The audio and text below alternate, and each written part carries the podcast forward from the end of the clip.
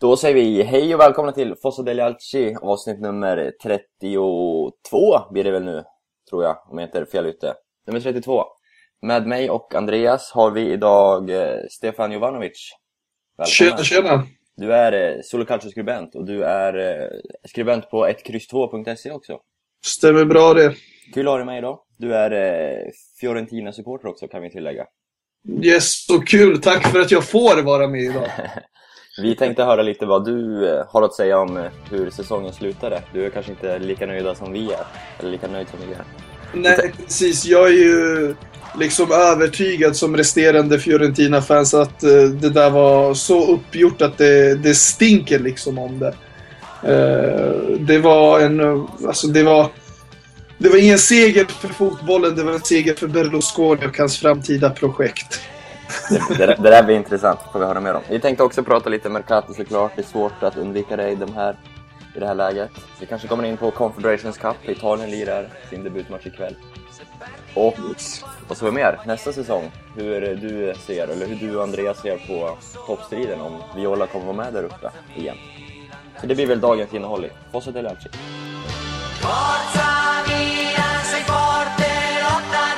Om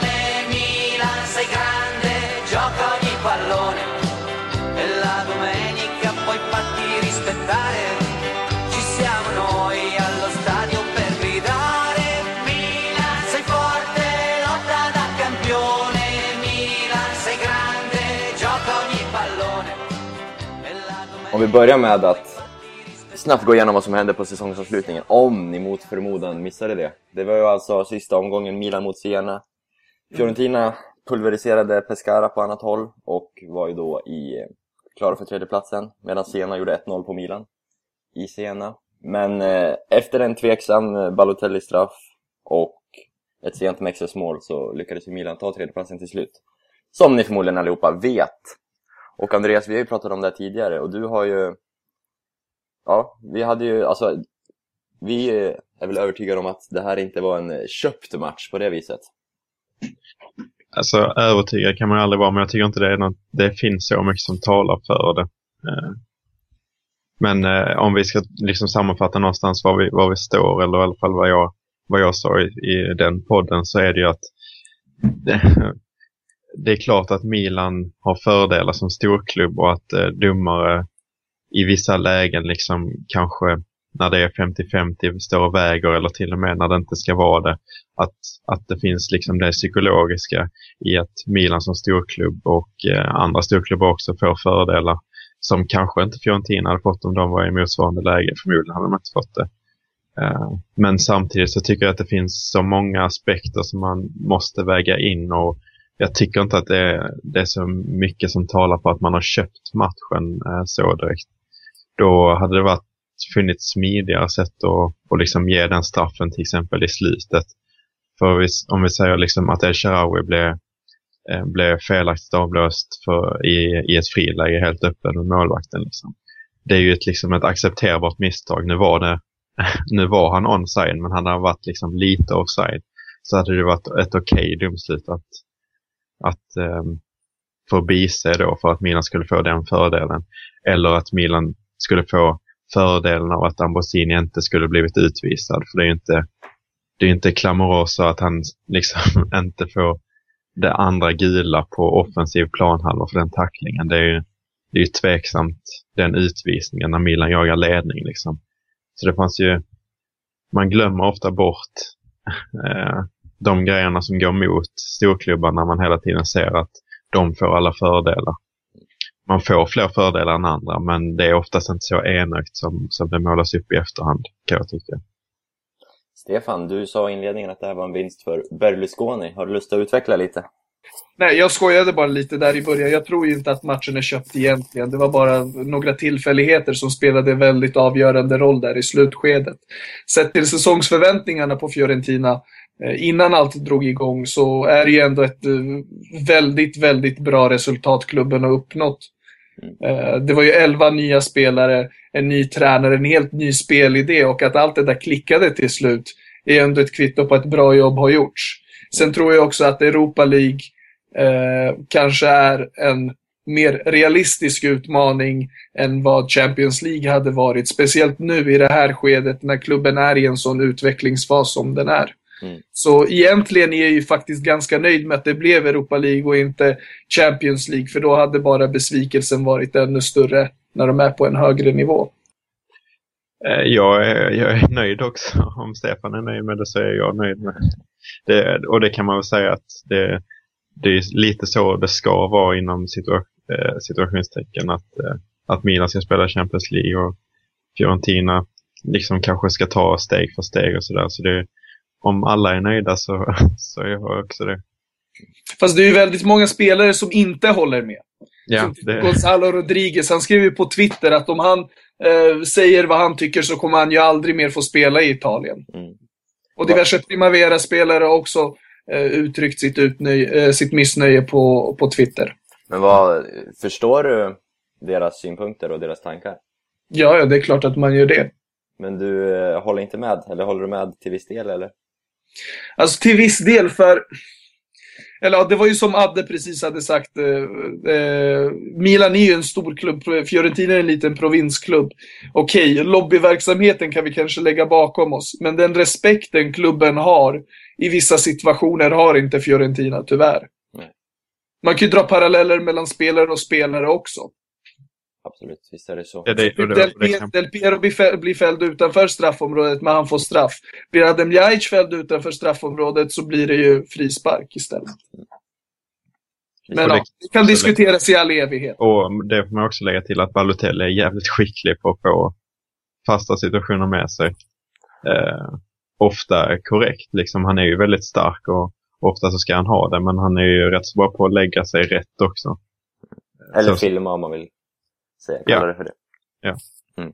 Jag liksom, det här, det var mycket på Balotelli, just att det var Balotelli som fick den här straffen. Eh, Balotelli kommer kom tillbaka till Italien nu och har eh, fått utstå rasism återigen. Han har blivit spelat fult, alltså han har, de har spelat fult på honom. Och jag eh, tror definitivt, det är kanske är en självklarhet, men att det spelade in fatalt att det var just Balotelli som blev neddragen. Eftersom han har haft så mycket emot sig och liksom domarna har han också haft emot sig till en del. Eh, och nu eh, liksom eh, betalar de tillbaka eller vad vi ska kalla det. Någonting i den stilen. Balotelli är ju nyckelspelare så han måste ju utstå, försöka i alla fall utstå den där pressen. Han kommer att få domslut mot sig och även med sig. Ju större spelare du är, desto, desto större press blir det på dig och desto större saker sker runt omkring dig. Jo, och Balotelli är kanske inte den bästa på att hantera den här pressen hela tiden. Han är rätt, rätt lätt provo provocerad. Ja, det sa han ju också nu när han blev utvisad eh, på två gula i, i, med landslaget Mm. i träningsmatch. Eh, VM på match. för, ja, VM kvar, förlåt. Mm. För så är det ju också ehm, eh, så är det lite samma med Zlatan, att det är två spelare som blir väldigt uppvaktade. Men eh, det är samtidigt inte de enda fotbollsspelarna i världen som blir uppvaktade väldigt hårt. Även om de kanske blir det till eh, väldigt hög utsträckning. De måste ju också lära sig det, för Zlatan har också vissa problem med det. Eh, och det, det är någonting som de måste lära sig och det, det var ju Balotelli själv inne på efter den matchen. Han bad om ursäkt till sina, till sina lagkamrater. Han inser någonstans att liksom all, det är fler än jag som blir utsatta för detta. Jag måste lära mig att hantera det. Varför inte glida över, vi pratar landslag.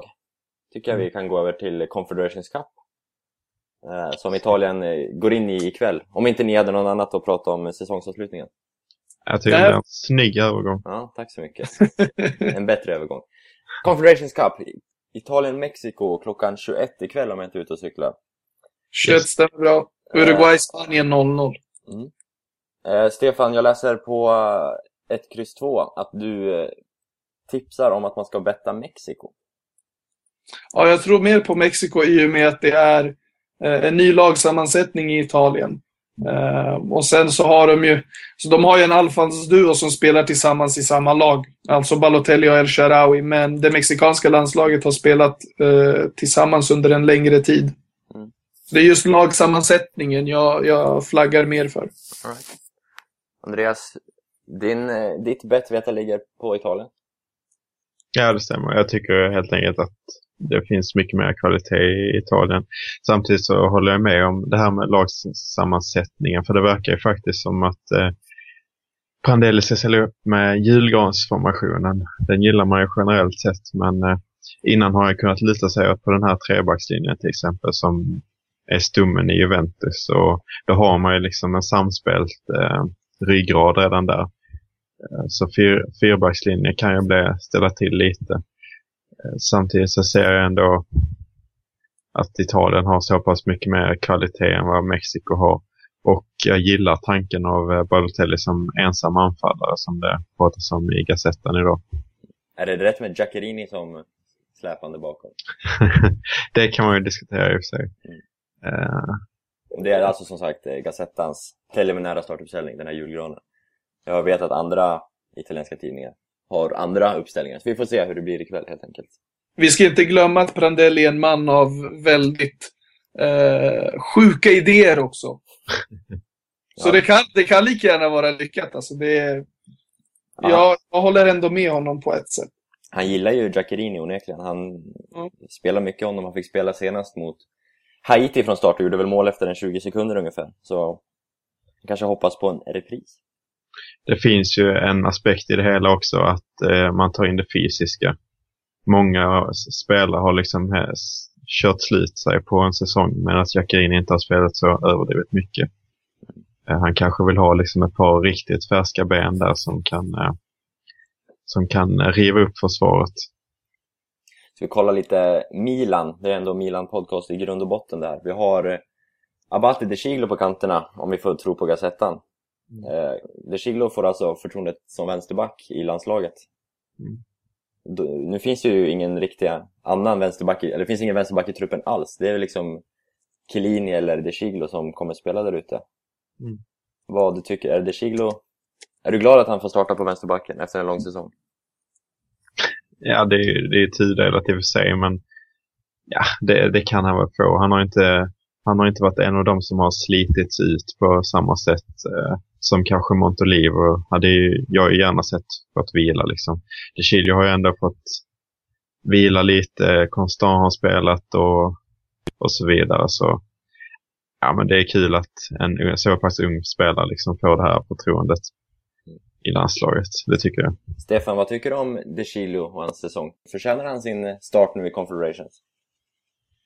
Jag har inte sett särskilt mycket av Milan. Jag är otroligt insnöad på Fiorentina i Serie A. Mm. Eh, och eh, ja, alltså, den har ju potential, det vet jag allihopa. Det är en självklar grej. Eh, men av, av det jag har sett så har jag blivit eh, imponerad i alla fall. Mm. Det, är- det är allt jag kan säga. Det är ingen djupgående analys, men det är det jag kan bidra med i det här skedet. All right. eh, går vi vidare så har vi Monto från start, som Andreas säger, och han är väl given oavsett vilken tidning man ska tro på. Andreas? Ja, det verkar så. Mm. Ja. Och där, där finns ju ett lite större... Eh, eh man är ju lite mer tydligare där. Det är kul att han får liksom bryta upp det här Juventus-mittfältet eh, som det har varit i, eh, i förra mästerskapet till exempel under Prandelli. Men, men samtidigt så hade jag ju gärna sett att han får vila. Det är ju trots allt inte så lång tid efter Confed slutar till eh, dess att, eh, att vi ska börja kvala till Champions League. Så det är synd att han inte får vila, speciellt när han har varit så viktig del. Vi har ju liksom ingen annan kreativ mittfältare i Milan och han måste dra det tunga lasset hela, över hela säsongen. Han hade behövt vila över sommaren. Stefan Montolivo har du kanske lite större koll på än De Chiglo. Vad eh, har du för känslor till honom nu, eller för honom? Ja, jag blev väldigt besviken på hans övergång till Milan. Mm. Eh, jag är helt övertygad om att det där var en ekonomisk eh, övergång för honom eller uh, än något annat. Mm, Okej. Så det, jag, har, jag har inga höga tankar om den där spelaren. Alls. Nej, det... Man, En av, en av landets bästa defensiva speluppläggare. Just nu i alla fall. Mm. Det kan jag säga. Ja, och det var väl eh, laget med Milan-ögon. Ja, och Balotelli. har vi gått igenom rätt mycket tyckte jag. Milan, Milan, corre va, più nessuno ti fermerà. Milan, Milan, mondo intero puoi conquistar. Eh, Mercaton är i full gång. Vi snackade mycket Mercato sist, men då blev det mest mittfältssnack. Mycket Montolivo blev det ju sist. Så vi tänkte prata anfallarna, som det kanske är mest rykten om just nu. Stefan El Shaarawy, såklart. Eh, ut ryktas det. Napoli, Manchester City. Och flera andra klubbar också om vi får tro Galliani. Sen har vi ju Carlos Tevez som är på väg in. Och Robinho ut också. Eh, Andreas, Carlos Tevez, är det en man som ska skjuta oss till ligasegrar i framtiden? Det kan det ju mycket väl vara. Eh, jag, jag måste erkänna att jag gillar Tevez. eh, hans spelstil och allting där. Han är ju väldigt uppoffrande men samtidigt har mycket kvalitet och sådär på, på alla sätt. Grinta och, och sådär. Så det är, jag är inte emot värvningen eh, så direkt. Samtidigt så är det, är det, blir man ju nyfiken på vad han ska spela. Om vi nu ska spela det här 4-3-1-2 som det har fastslått. Liksom. Är det så att TVs kan spela som trekvartista eller, eller um, ska El Shaarawy spela som trekvartista? Hur, ska, hur kommer det se ut? Blir El Shaarawy kvar om Tevez kommer? Det är också en fråga man kan ställa. Ja. Jag tror inte att de nödvändigtvis hänger ihop med varandra, El Shaarawy och TVs. Men, eh, men om, om El Shaarawy lämnar så känns TVs ju som en given ersättare. Så kan man ju säga. Mm. Samtidigt så ser jag inte det som, eh, som givet att El Shaarawy ska lämna för att TV ska komma in. Det känns då som att ledningen är inne på det här att någon av de här två i alla fall ska spela som, eh, och funka som trekvartista. För jag vet inte, jag får intrycket av att man liksom man är ute efter en trekvartista och man hänger ut lite krokar vad som helst och ser vad, vad man kan nappa. Få napp. Mm. Vi, eh, vi har skickat det till Pastor, liksom. Vi har eh, Diamant. kollat så det. Diamanti absolut och sen så har vi kollat det med TVs eh, hur situationen ser ut där. Så det, det känns som man, eh, man ser lite hur, eh, hur Mercaton utvecklar sig. Och, det, och så får man ju göra helt enkelt för Milan eh, är ju ingen sån, är ju inte så högt upp i, i rangordningen att man är de som hugger först. Utan man kanske får se hur, hur Mercaton utvecklas. Eh, men du tror kanske inte El Shaarawy lämnar. Fast vad tycker du om eh, Gallianis uttalande efter uttalande som han, han eh, safear ju inte direkt El Shaarawy-klubben. Han säger ju inte att han inte är till salu, utan han säger att vad som helst kan hända. Jag vågar inte säga något om El Shaarawy. Mm. Det är ju inte direkt förtroendeingivande. Det känns ju som att El Shaarawy är en riktigt bra spelare. Det visar han under, eh, under höstsäsongen. Men han, för mig är han ju så otroligt mycket mer än en spelare. Han är en symbol för Milans framtid. Eh, som är svårt att översätta i ekonomiska summor kanske. 40 miljoner spelare, eller 40 miljoner euro för den spelaren, som det nu har ryktats om. Tycker jag, skulle jag ta alla dagar i veckan. Men Mm. det man blir eh, alltså fundersam på är ju liksom, vad sänder det för signaler om jag nu skickar iväg El Shaarawy efter en halvt, en halv bra säsong. Det, Han, han är ju mil- milanista och det är det som tar emot någonstans. Eh, samtidigt som han är en, en skön spelartyp också på samma sätt som TV så att han har uppåtgående spelstil och sådär. Eh, jag kan tycka att det kan inte komma någonting negativt ur den här situationen för att om en klubb erbjuder sig 40 miljoner euro då kan jag tänka mig att sälja honom eh, om han själv vill gå. Men deklarerar han att nej, jag vill stanna i Milan jag kan nöja mig med lönen jag får i Milan, eh, för det är Milan som gäller, då vill jag att han ska stanna. eh, så det är liksom, det är två alternativ som bara kan slå gott ut. Du tror inte det kan sluta i en, eh, en Pato-situation, där vi fick ett jättebud på Pato från PSG och sålde honom eh, ett halvår senare var det va? För eh, inte ens hälften, en tredjedel ungefär. Det kanske är det man är rädd för från Galliani-håll och att när man nu liksom vill, eh, vill sälja i rätt läge. Samtidigt har ju Pato liksom skadehistoriken som, som gjorde det så tydligt att han fick gå ner så mycket i pris. Mm. Eh, visst, Shaw har sitt knä, men det känns inte alls på samma nivå som, som Patus eh, muskelbristningar gång på gång. Liksom. Eh, visst, man, visst, jag förstår att, liksom, att Gallianis uttalande inte ger trygghet till supportrarna, men samtidigt så är det det här man får leva, som, leva med som milanista. Att, eh, att Gallianis rävspel eh, som gör att sommaren blir liksom det blir väldigt, eh, En tre månader lång plåga. ja, för, för Milanisti. Men samtidigt så är till slut så blir det det bästa möjliga. För att eh, han får ut så mycket som möjligt. Eh, säljer spelare så dyrt som möjligt och får in spelare så billigt som möjligt. Eh, jag har fullt förtroende för Galliano. Jag tror att han kommer lösa det på bästa sätt. Sen så vet jag inte om det är att, att El Shawi stannar eller lämnar. Det är ju ett stort frågetecken kring om Shawi klarar av att spela i den formationen vi kommer använda nästa säsong. Det är intressant att se hur han agerar nu i Confederations. Om han får spela tillsammans med Balotelli. Mm. För något 4-3-3 kommer ju Prandelli inte starta med. Det verkar ju inte så. Och då, då ska det bli fruktansvärt intressant att se om han kommer att spela. Det verkar inte som han spelar mot Mexiko enligt, enligt Gazettan då. Och om Jackerini går före så... Mm. Ja, det, det ska bli intressant att se helt enkelt. Jag tycker att allt förtroende bör ges till Galliani, för vi ska inte glömma att han är en av fotbollsvärldens mest skickliga förhandlare.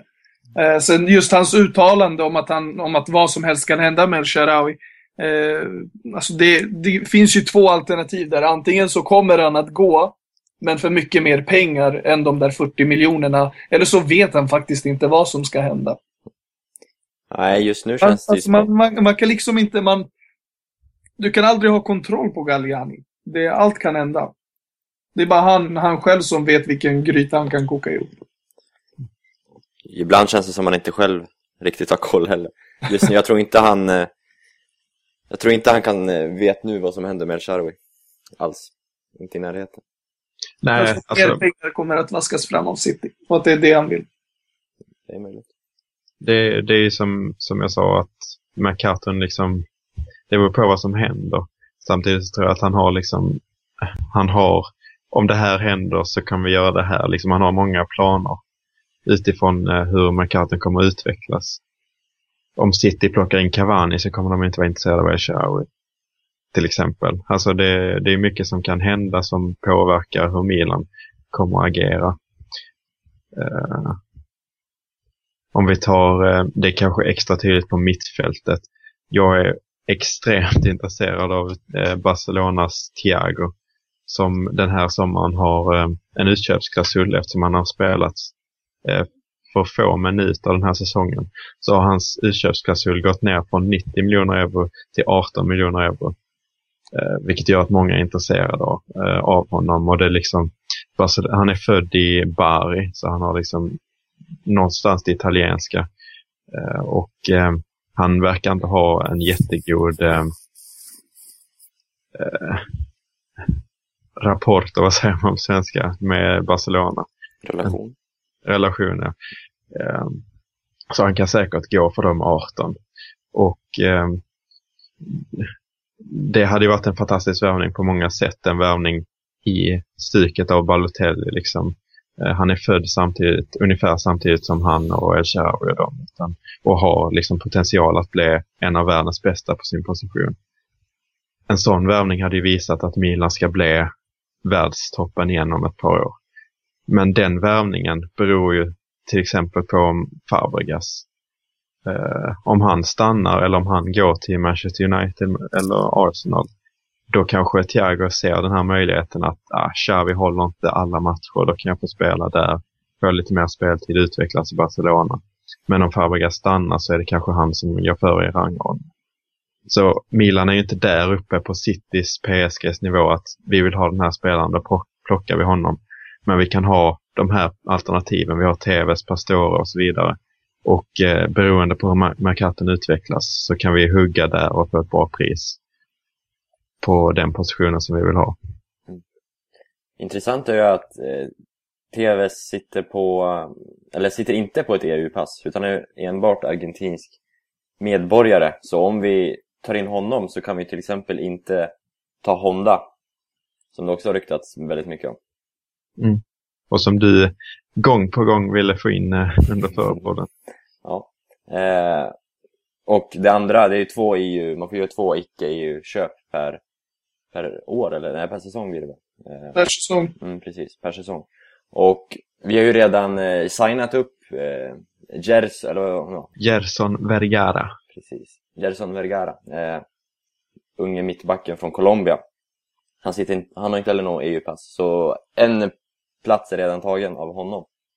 Som för, han verkar för övrigt väldigt bra om man får tro scoutrapporter.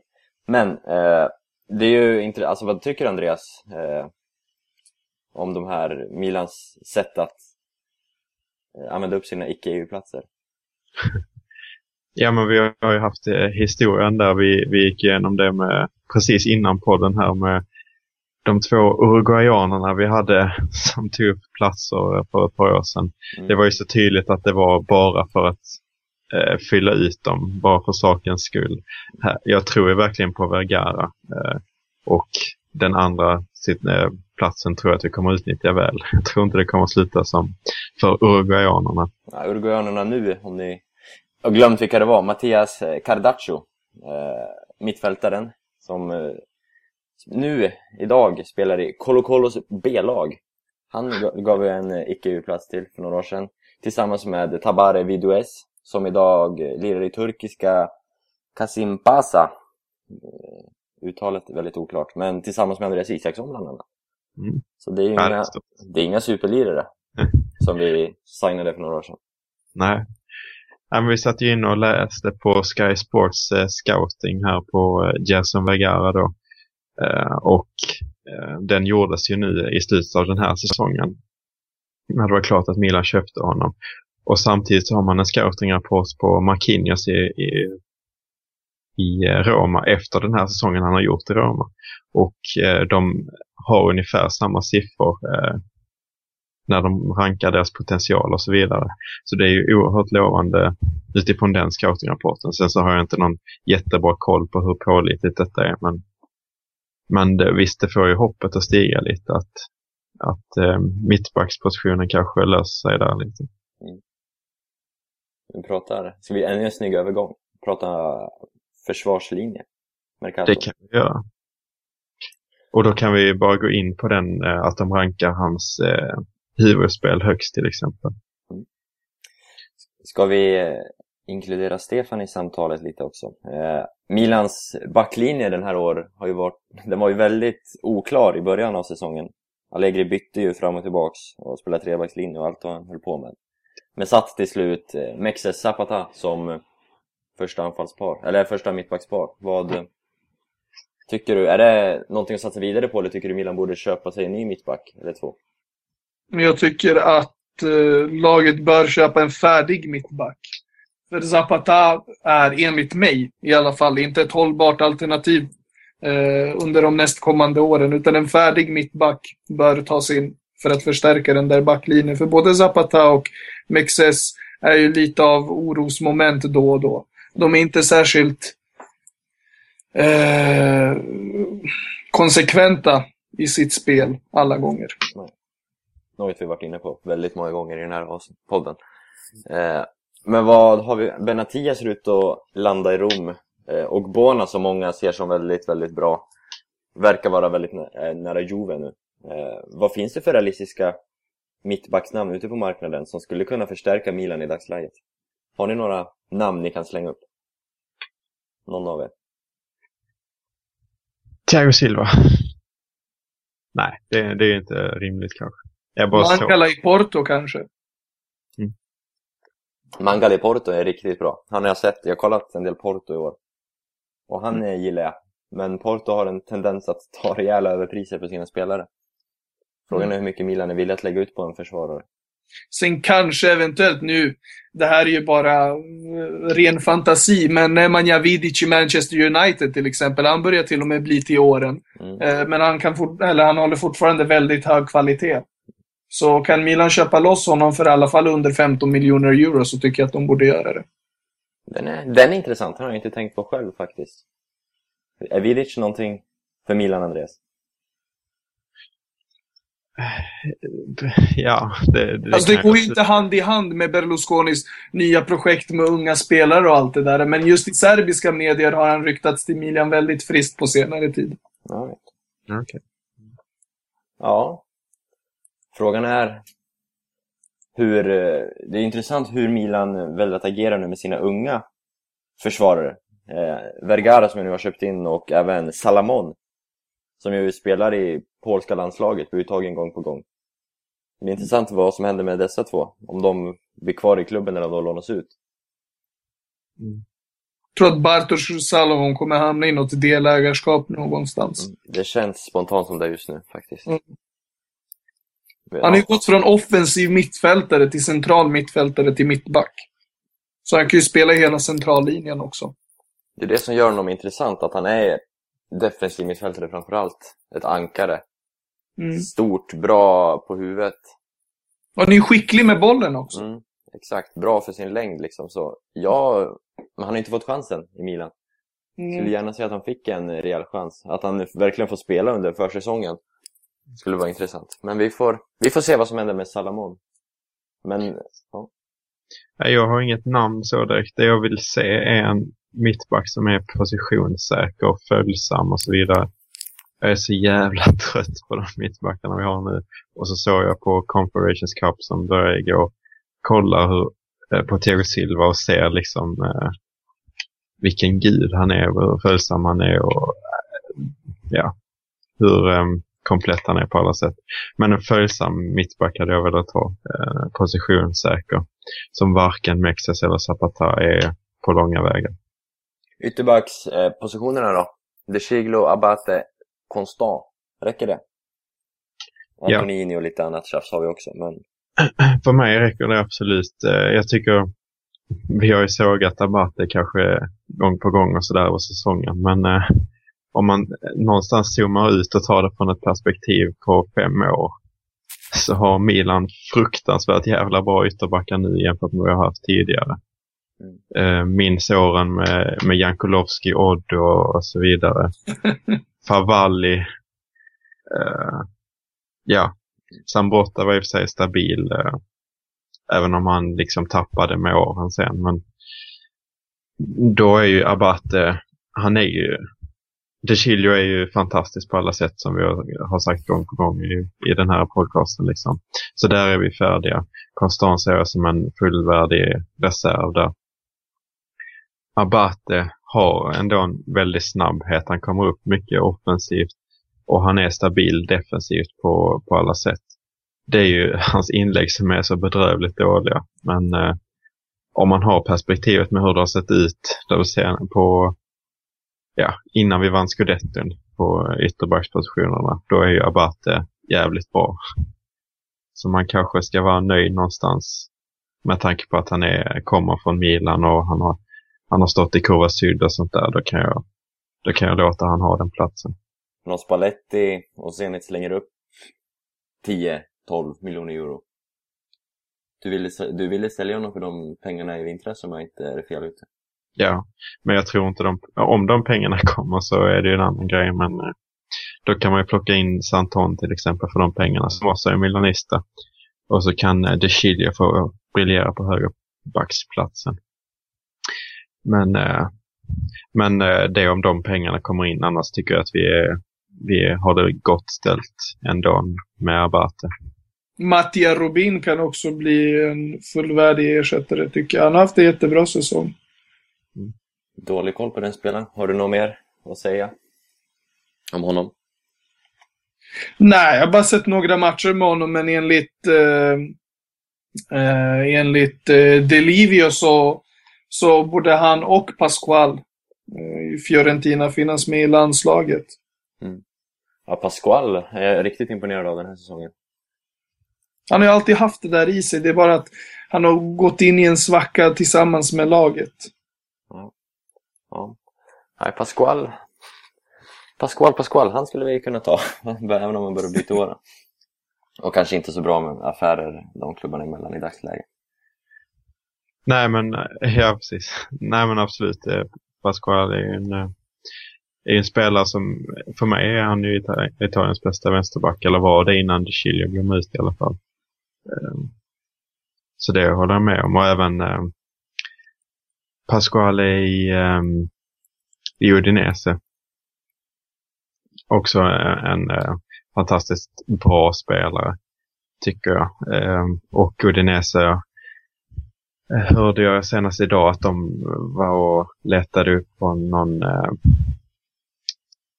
algerisk eh, vänsterback. Mm. Algeriska vänsterbackar är ju ofta populär i Milan. Milan Just med det. tanke på Jamel Mespa.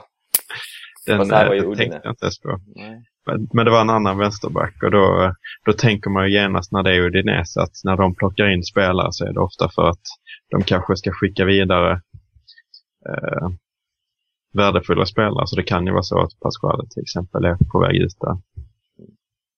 Ja, Sommaren är lång, fönstret har inte ens öppnat officiellt än. Så vi lär ju återkomma med snack om Mercaton och alla dess positioner. Milan, Milan, corre va, più nessuno ti fermerà. Milan, Milan, mondo intero può conquistar. Men om vi tar fram eh, spåkulan och blickar lite framåt på nästa säsong.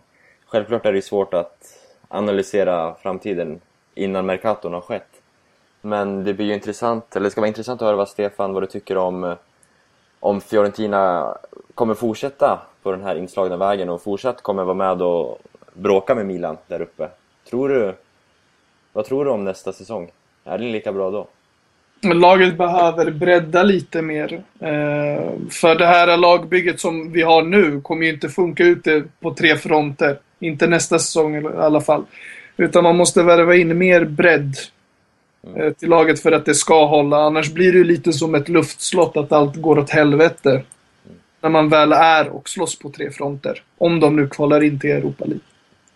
Det är ju intressant hur eh, Pizarro är väl på väg bort, visst är han? Ja, han vill inte stanna. Vad, eh, det känns ju som att han är nyckeln nummer ett i ert spel. Med all respekt för Borja Valero och dylikt, men det känns som Pizarro är den som styr Fiorentina just nu. Hur kommer ni kunna ersätta honom? Förhoppningsvis med en lika kreativ och konkret mittfältare som han är. Eh, Det har ju varit snack om Josip Ilicic. Eh, Nu har Joaquin plockats in istället. Mm. Så jag vet inte, jag väntar fortfarande på den där kreativa och konkreta mittfältaren som Pizarro är. Eh, Och även en bomber på topp, för det behövs ju. Mm. Speciellt när Jovetic är på väg bort. Luca Toni är väl också på väg bort. Ja, Hellas Verona har varit uh, sugna där. Han har inte förlängt sitt kontrakt med Fiorentina. Nej, bara Lu- Nykomling från Serie B lär det kanske bli. så länge Luca Toni fortsätter spela fotboll är jag nöjd. Vad det är spelar mindre roll. eh, men eh, Jovetic-situationen, Mm. den är rätt intressant. Han uttalar sig... Eh, Det beror på vart man, Ja. vilket perspektiv Ja, man för, ser. dig, för, för dig är det kanske inte så intressant, kanske mest jobbigt. Men eh, hans uttalanden om eh, Juventus i Gazettan häromveckan väckte ju mycket reaktioner i Fiorentina-håll. Kan du berätta för, dem, berätta för dem som inte har hört allt? Ja, eh, Jovetic gick alltså ut i en djupgående intervju med Gazzetta dello Sport där han eh, ja, uttalade sig om att han ville till Juventus, att han var klar i Fiorentina och att han var redo att ta nästa steg. Eh, han tackade fansen och för all sin tid och blaha blaha. Men det där är ju... Där är ju inte... Eller ja, Jovetic vill ju till, till Juventus. Det, det, det vet vi allihopa. Men det där är mer ett rävspel från eh, hans agent Fali Ramadani som vill eh, ta ner priset på Jovetic så att han kan dra så fort som möjligt. Eh, för nu riskerar ju han ändå att vara kvar i Fiorentina i och med att Juventus eh, inte kan punga ut de där 30 miljoner eurona. De har ju erbjudit 18 miljoner plus eh, halva Luca Marone. Sen var det något tillbud med hela Luca Marone. Så de vill ju bli av med eh, Luca och samtidigt ge väldigt mycket mindre för Stevan Jovetic. Andreas, eh, Jovetic out och Pizarro out. Hur ska Fiorentina svara på det? Det här med, det här med Jovetic är ju... Alltså, jag förstår ju att det, är- det är känslomässigt och eh, att det är tråkigt att han går till Juventus. Eh, och det är ju det är en prestigeförlust på det sättet. Samtidigt så har han inte spelat jättemycket den här säsongen, så rent spelmässigt så har han kanske inte ett så jättestort tapp. Det har sett väldigt bra ut även utan eh, Jovetic. Eh, men eh, ja, jag hade inte varit nöjd om, om en liknande spelare hade gått till en eh, rival på det sättet. Men eh, jag är ju väldigt rädd för, eh, för Fiorentina nästa säsong och jag är glad. Eh, Vi pratade i början av säsongen, eller början av det här avsnittet med, med att vi hamnar i Champions League och att ni hamnar i Europa League. Mm. Eller att vi ska kvala och ni är klara för Europa League. Det, och hade det varit tvärtom så hade jag varit, trott att det var väldigt svårt att Milan skulle ta tillbaks den platsen i Champions League. Eh, Visst, det finns den aspekten att det är alltid svårt andra året att upprepa när man har gjort det väldigt bra. Nu är Firenze en het piazza. Liksom det, supporterna kommer säkert förvänta sig mycket av den här säsongen som kommer. Men, och, det, och det är svårt att upprepa när man har gjort det så fantastiskt bra. Eh, men samtidigt så är projektet på väg uppåt hela tiden och sättet som Fiorentina pratar inför den här säsongen är oroväckande i mina ögon för att det verkar ju som att man ska erbjuda Gomes till exempel en, eh, en hög lön. Eh, om det var 5 miljoner euro om året. Är- ryktet då, om det stämmer, så är det ju mer än vad Milan eh, har som högsta lönekostnad. Liksom. Det visar ju verkligen att man, eh, att man är beredd på att ta det här nästa steget. Visst är det så. Så det tycker jag är, är oroväckande. Men eh, det, jag tycker det samtidigt är intressant för det här är ju spetsvärvningar som vi pratar om nu med Joaquin kanske och, och Gomes. Men eh, det är aspekten du drar upp att ni också skulle behöva bredda. För det verkar ju också som att ni uttalat ska gå och satsa verkligen på Europa League. Eh, Och det är en intressant satsning som Della Valle gör också. För han har ju... Man har ju som Fiorentina-supporter har man länge velat att han ska ta det där sista steget och verkligen satsa någonting utan att vara rädd för eh, de negativa aspekterna i det hela. Mm. Han har varit väldigt försiktig. Ja, han har ju byggt långsamt så. Mm. eh, säga. Men eh, det är liksom, det finns få Champions League-platser och nu börjar det finnas mer, fler och fler lag som, som ser starkare och starkare ut. Så konkurrensen eh, är ju tight och det är ju läskigt från Milans perspektiv. Men Fiorentina är ju väldigt intressanta och på väg uppåt. Så jag vet inte, jag ser definitivt Fiorentina Visst, det kan bli totalt, eller jag ska inte säga totalt fiasko, men det kan ju bli ett bakslag i och med att man inte lyckas eh, lyckas eh, med den här pressen som man har på sig eh, efter den här succésäsongen. Men eh, det kan ju också bli att man bara tar det här nästa steget. Och då ser jag nästan Fiorentina som en, eh, en farligare, i alla fall lika farlig konkurrent som Napoli till Champions League-platserna. Eh, beroende då på hur det går med Cavani och- Benitez. Det är liksom, ja, det är mycket. Det har rört sig mycket på tränarhåll också. Inte har ny tränare. Roma har nu ny tränare som har väldigt intressant material med sig. Fiorentina, har ju kvar sin tränare, vilket är något som talar positivt, Mm. enligt mig. Det inger ju en stabilitet. Precis, precis. Så det blir eh, en intressant Mercato. Man kan inte se det för få gånger. Och det kommer ju påverka otroligt mycket. Så Låt oss inte glömma att Giuseppe Rossi kommer att vara med från match nummer ett förhoppningsvis, om han inte går sönder. Mm. Så en naturlig ersättare för Jovetic finns, men det hade ju varit ännu roligare med dem eh, i ett anfallspar uppe. Mm. Det hade ju varit i alla fall seriens mest intressanta anfallspar, tycker jag. det blir intressant om det blir en, eh, en Gomes Rossi kanske. Eller dylikt. Ja, jag tror att Gomez är lite mer fantacalcio. Ja, vi får se. Det är sommaren är lång och fönstret har icke öppnat. Officiellt. Mm. Är vi nöjda med eh, dagens avsnitt? Det tycker jag är. Jag tycker vi kan sticka in med att vi inte har nämnt namnet Allegri ett år, en gång- enda gång i denna podd. Vilket är unikt på alla sätt. Ja, så nu har vi gjort det en gång i alla fall. Allegri. Ja. Eh, stort tack till dig, Stefan, för din medverkan. Tack så jättemycket för förtroendet och tack för att jag fick vara med. Gillar ni hans åsikter och synpunkter så eh, skribent på Solo Calcio, skribent på 1x2.se. Om ni gillar betting är det en sida man kan rekommendera. Tack så mycket. Eh, Andreas och jag eh, är tillbaks inom kort. Eh, och tills dess så Italien, Mexiko ikväll 21.00, SVT 24. Och tills dess, ha det bra och ciao! Hej då!